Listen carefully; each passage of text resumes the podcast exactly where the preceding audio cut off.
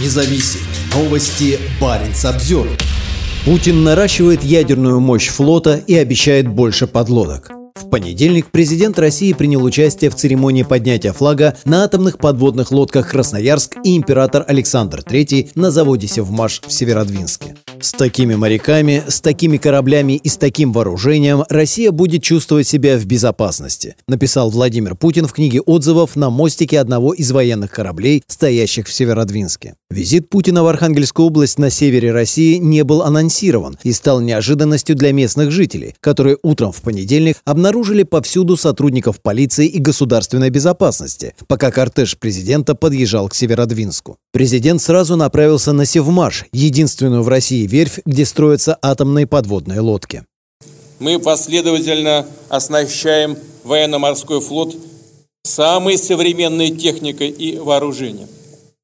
И подчеркну, увеличением именно серийного производства занимаемся. Так, император Александр III – это уже седьмой корабль в серии стратегических ракетоносцев класса «Борей», а крейсер «Красноярск» четвертый корабль в серии многоцелевых атомных лодок класса «Ясень», сказал Путин со сцены. Стенограмма выступления Путина опубликована на странице Севмаша во ВКонтакте. Президент пообещал продолжить российскую программу строительства атомных подлодок четвертого поколения. Работа по повышению военно-морской мощи России, безусловно, будет продолжена. В ближайшие годы в рамках государственной программы вооружений только со стапелей легендарного Севмаша должны быть спущены на воду и переданы военно-морскому флоту еще три стратегических ракетоносца класса «Бари-А».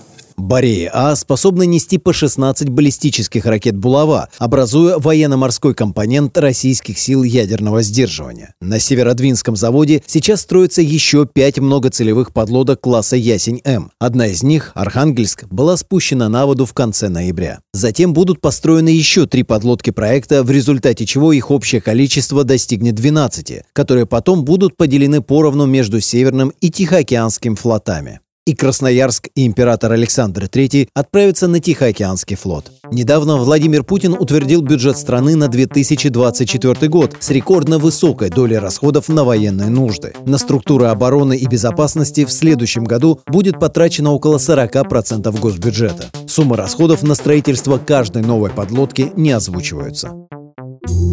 Парень Самсервер